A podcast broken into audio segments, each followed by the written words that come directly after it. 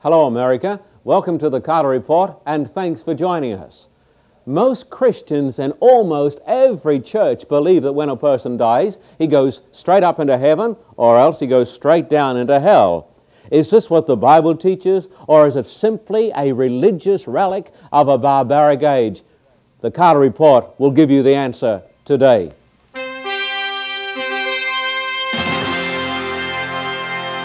The Carter Report investigates the mysteries of the past as it seeks to interpret amazing predictions concerning our future.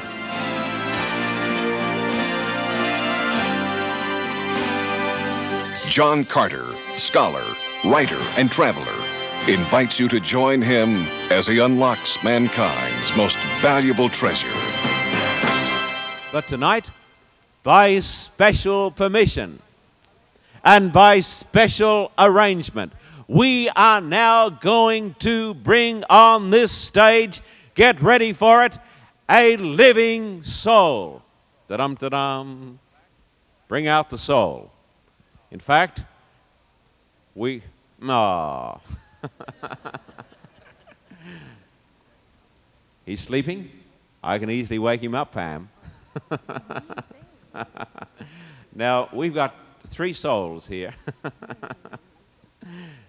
you see this little baby here? He's making funny noises. Yeah. we won't wake him up. Listen. Listen to me. This little baby, don't be offended.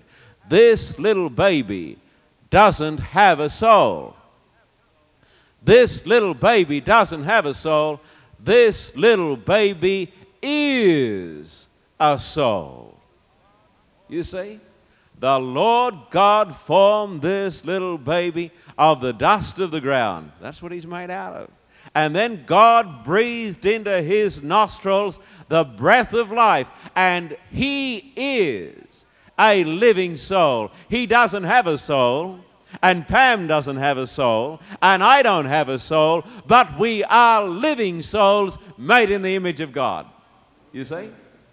And every time you look at a baby or every time you look in the mirror, you can say, There is a soul. You see? Now, I think we shouldn't press our luck much further. We're doing all right. Let's take him back while he's still asleep. He won't know anything about this, and we've got by quite well. Thank you, Pam, and thank you for bringing out that little soul. Listen, friend, this is very, very important that you see this. The Bible says that God is immortal, man is mortal. We are going to get immortality at the second coming. The Bible says the soul can die, and the Bible tells us how the soul was made by the dust plus the breath. And the Bible says you don't have a soul. The Bible says you are a soul. Now, I know that some of you feeling a little stunned about this. And you'll say to me tonight, but listen, all the churches, well, no, no, they don't. A lot of them agree with me. A lot of theologians agree with me, but that doesn't make it right or wrong. It's what does the Bible say. But you're going to say tonight, where did this doctrine of the immortality of the soul come from? Because you say now, just about all the churches believe in the immortality of the soul, and almost all of the preachers, all preachers, a great fundamental tenet of the scriptures, the immortality of the soul. The problem is, my friend, while the Egyptians believed in the immortality of the soul, and the Babylonians believed in the immortality of the soul. And the Greeks and the Persians and the Romans believed in the immortality of the soul. While all of the ancient religions believed in the immortality of the soul, there was one religion that did not believe in the immortality of the soul, and that, my friend, is the religion of the Bible. Now, I am going to show you where the doctrine of the immortality of the soul came from. And when you hear them, the meeting tomorrow night, you're going to walk out of the meeting and you're going to say, Hallelujah, thank you, God, for saving me from one of the greatest deceptions. Now, I want you to come now to Genesis 3. Genesis 3. And we're going to look at a text, Genesis 3, verses 1 down to 5. Genesis 3. And please turn to the text. Genesis, the third chapter, verses 1 down to 5. You got that? Genesis chapter 3. Now, I don't want you to believe anything that I can't prove to you. But I tell you, there's one thing I do want you to believe. I want you to believe what the Bible says. You see? I don't want you to go out and say, I'm not going to believe that because it's against my traditions. My friend, that is not good enough. I want you to go out and say, if it's in the Bible, so help me God, I am going to believe it. I hope that you're going to go out of this meeting tonight like Martin Luther, who said, here I stand, I can do no other, you say. Martin Luther said, I will stand upon the texts of the Bible. You and I, as Christians, ought to stand on the texts of the Bible, not on our traditions or our church creeds. Now, where did the immortality of the soul come from? Look at Genesis 3. This will surprise you. Genesis chapter 3. And look at verse verse 1, please, of Genesis chapter 3. You notice it. Genesis 3, the Bible says, Now the serpent, who was working through the serpent? We discovered this last night in Theatre of the Universe. It was the devil himself, Satan. Now, the serpent was more cunning, or subtle, as the KJV says, was more cunning than any beast of the field which the Lord God had made.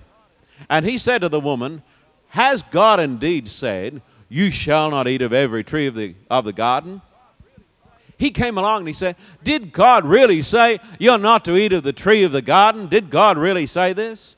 And the woman said to the serpent, We may eat the fruit of the trees of the garden, but of the fruit of the tree which is in the midst of the garden. Here it is. God has said, you shall not touch it.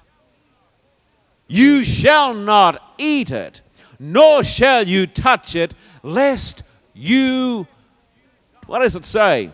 Lest you die. Did you hear this? God said, if you eat the fruit of that tree, you are going to die. That's what God said. God said, if you sin, you are going to die. But notice what the devil said, verse 4 And the serpent said to the woman, You will not surely die. God said, If you sin, to the human race. You are going to die. But the devil came along and he preached there the first great sermon on the immortality of the soul. And the devil said to the woman, You won't die. You won't. You won't die. And then the next verse says, For God knows that in the day you eat of it, your eyes will be opened, and you will be like God, knowing good and evil. He said, You're not going to die. In fact, you are going to come into a more exalted spiritual state. You will not die because you have an immortal soul. That idea, listen to me, because this is a fact. It is an historical fact. This idea was held by the Egyptians. That's why they built the pyramids. It was held by the Babylonians. That's why they built the ziggurats. It was held by the Persians. It was held by the Greeks. The Greeks, you want to go and read about the immortality of the soul? Go and read the writings of Socrates as he is about to drink the, the fatal hemlock, as he is about to take this, this poison, his disciples say, Socrates, don't do this. He says to them, Listen, this is Socrates who is not a Christian. He says, Don't be concerned about me. This body is a shell. Ever heard this language before? He says the body is a shell, but inside the shell, my disciples, there is an immortal soul, and that soul cannot die. And the body is simply a shell, and when I die, the soul is going to be released. That's the teaching of the Greeks the teaching of the Babylonians, the teachings of the Persians, and the Greeks passed it on. Listen to me. The Greeks passed it on to the Romans, and the Romans passed it on to the church, and the church, my friend, passed it to the Roman Catholic Church, and the Roman Catholic Church has passed it to every Christian church. Did you know that? And people have been believing this idea, and they say it is the truth. It is, it is the truth. But the problem is, my friend, it is not taught in the scriptures. It has come from the Church of Rome, and the Church of Rome got it from the pagan Romans, and they got it originally from the man who said, You will not surely die. Does that stun you? My friend, it is the truth. And people said to me tonight, you know, when you deal with that subject, you're going to find that people are going to be amazed. My friend, it is the truth. Now, listen. Somebody says to me tonight,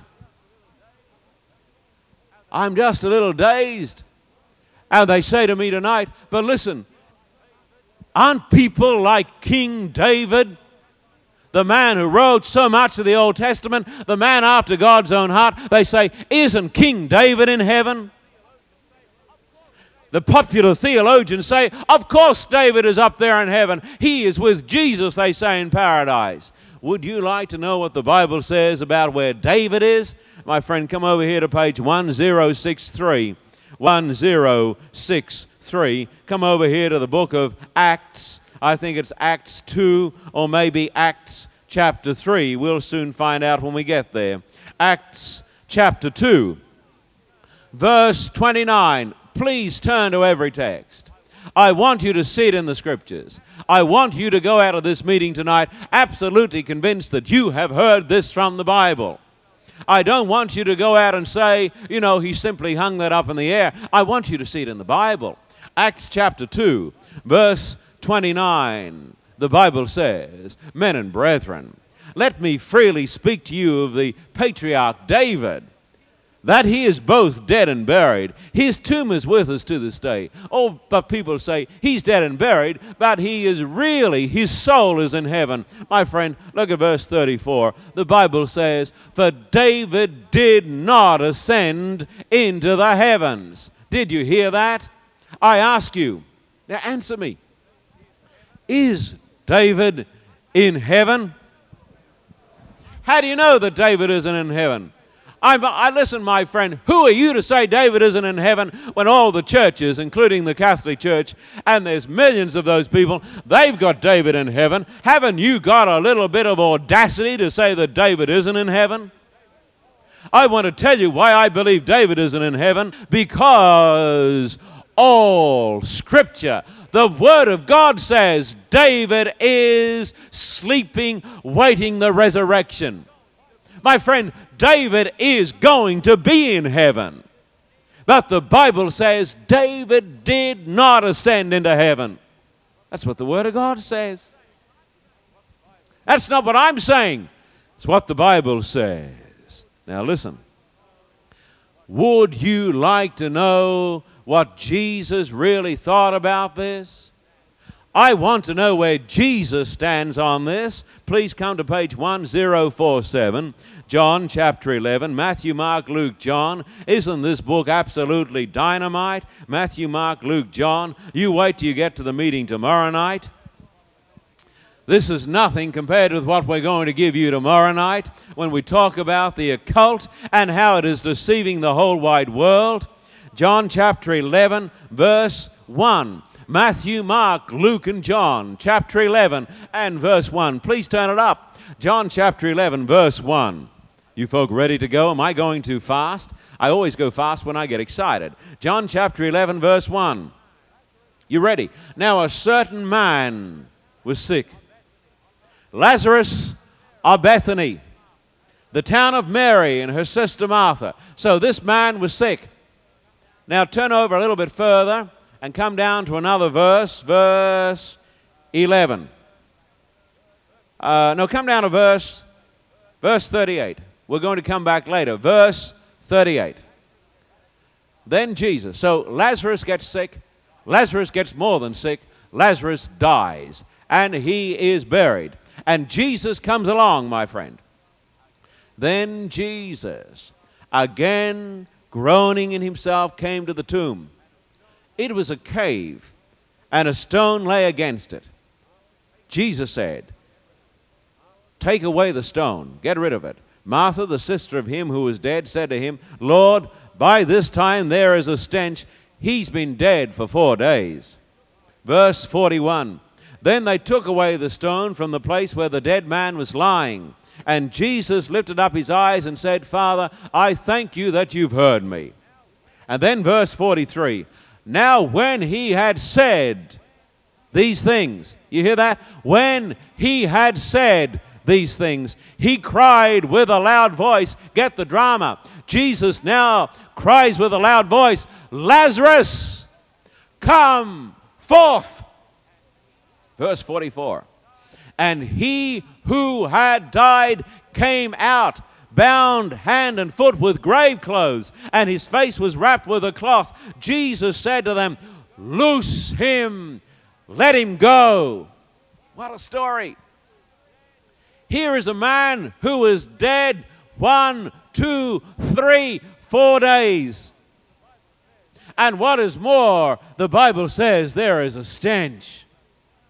We don't like to be inoffensive, but Lazarus, in that hot Palestinian climate, had already seen corruption. And they said, We can't take away the stone, Lord. There's going to be a, a stench. Jesus said, didn't I tell you that if you believed, you would see the glory of God? He said, Take away the stone. They took away the stone. Jesus went to the mouth of the tomb and said, Lazarus, come forth. And the man who had been dead for four days and whose body was rotting heard the voice of the Son of God, and Lazarus walked out of the tomb.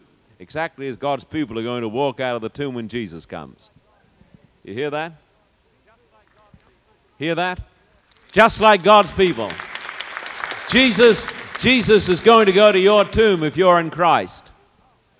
And Jesus is going to say to you, Mary, Bill, Tom, come out of there. And you are going to say, I'm coming, Lord. You see? Now, notice this Jesus did not go to the tomb and say, Lazarus, come down from heaven. He didn't say, Lazarus, come up out of hell. And he certainly didn't say, Lazarus, come out of purgatory or limbo, because those places are frauds. They don't exist. Purgatory, limbo were made up by the Church of Rome in the Middle Ages to get people to go to church. If you scare people enough, they'll do anything. God doesn't act upon that principle. God acts upon the principle of love. You see?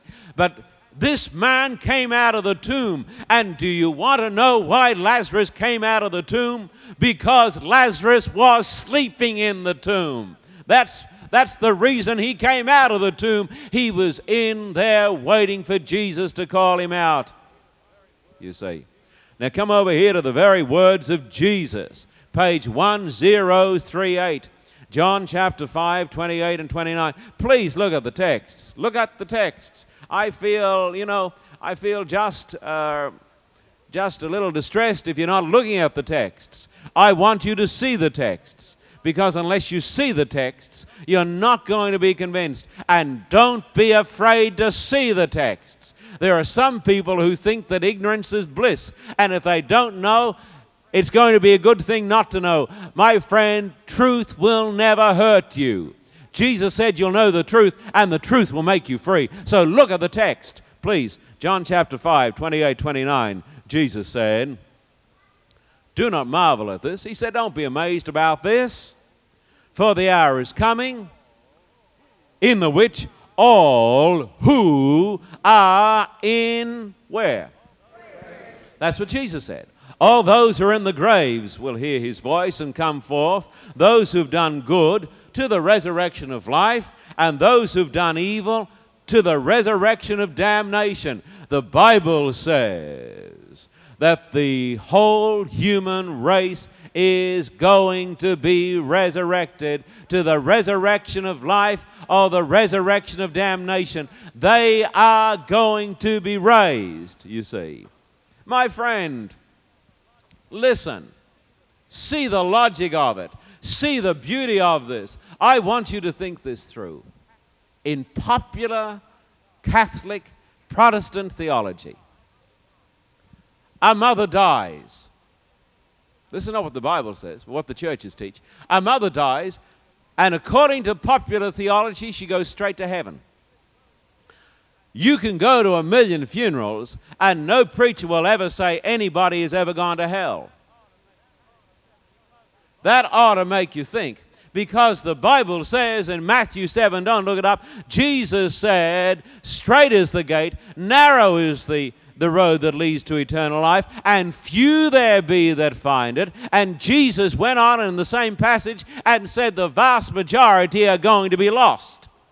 Therefore, if the vast majority of men and women are going to be lost, preachers ought to say, by the law of averages, this man has gone to hell. Nobody would say that because he would never, no preacher would ever keep his job for more than five minutes. You know it's true. We let us deal with the truth. Let us be honest and candid enough to deal with the truth. The truth can't hurt us. The truth may stir us. The truth may offend us, but that's our problem. We ought to ask God to give us victory over those feelings. Now, in popular theology, this lady dies and she goes to heaven. She looks down, she knows everything according to the popular theo- theologians, and she sees her children suffering. She sees her daughter dying of leukemia. She sees another daughter being beaten up by some lout that she's married. And she knows it all. And people tell me that this is bliss and this is glory. I would tell you, my friend, that would not be heaven, that would be hell. The Bible says, and I'm going to prove it to you. Listen to me. Don't get offended. Just stay and listen to the evidence. The Bible tells me there are no souls in purgatory tonight. None. Purgatory is a lie. I had a beautiful Catholic lady come to one of my meetings. When after this meeting she stayed behind and she wept and wept and wept. And I said, Why are you weeping? Have I offended you? She said, No. But my brother, I believed, was in purgatory and I was paying X number of dollars every week to get him out. And she said, The priest would tell me, Pay some more and we'll say some more masses to get him out. Listen, my friend, that is an awful lie. There are no souls in purgatory because there's no purgatory. And I want to tell the rest of you there are no souls in a burning hell tonight because the Bible says hell takes place at the end of the world. Matthew 13 says it, and Jesus said it a thousand times. But I want to tell you folks something. Our loved ones, none of them are suffering tonight. Not one loved one tonight here is in pain or suffering. Did you hear that? And that ought to make you glad. Come to page 655, Ecclesiastes 9, verse 5. Ecclesiastes chapter 9 and verse 5. Ecclesiastes chapter 9, I think it is. Yes, it is. Ecclesiastes 9, verse 5. And here are the words of the great wise man, Solomon. Ecclesiastes 9, verse 5. Notice what he has to say. He says, For the living know that they will die, but the dead know everything. Did he say that? Well, that's what some preachers are saying. He said, The living know that they will die. Would you say it with me? But the dead know. Well, bless your heart, why don't people believe it? Now, I'm going to write this up on the blackboard. Notice the points. God, I don't know where I'm going to write it because we're running out of space. God alone is immortality, the Bible says. Man is mortal. Immortality is given to people at the second coming of Jesus. The soul dies. We're going to get immortality. Glory be to God at the second coming. Now, where can I put this point? Point number five. Point number five. What did the text say? The dead know what? The dead know nothing. Oh, I know that somebody's going to say to me tonight, but that's not what I was taught. My friend, you haven't been taught the truth. That's the problem. The dead know nothing. Now, listen, I was holding a series in Sydney, and a lady came down before I'd given this meeting. She sat down the front. She said, Explain this experience. I'm going to talk about this more tomorrow night. She said, My husband died six months ago, but the other night he came to visit me. He came in, sat down with me, put his arms around me. He is wearing this. This lady is not crazy. People come and tell me stories like this all the time, and they believe this because the basis for that belief has been laid in the immortality of the soul. The Bible says, her loved one knows nothing and is awaiting the coming of Jesus. The Bible says it. I know this causes a tremendous conflict in the mind, and people say, you know, my mind is just going around and around. The Bible says, the dead know nothing. Let me show you now from the very words of Jesus what he said about the dead. Jesus said, Lazarus is sleeping. Jesus said, Lazarus is dead. My friend, if a person were in hell, he could hardly be sleeping. Jesus said, He is sleeping. I'm going to go there and wake him up.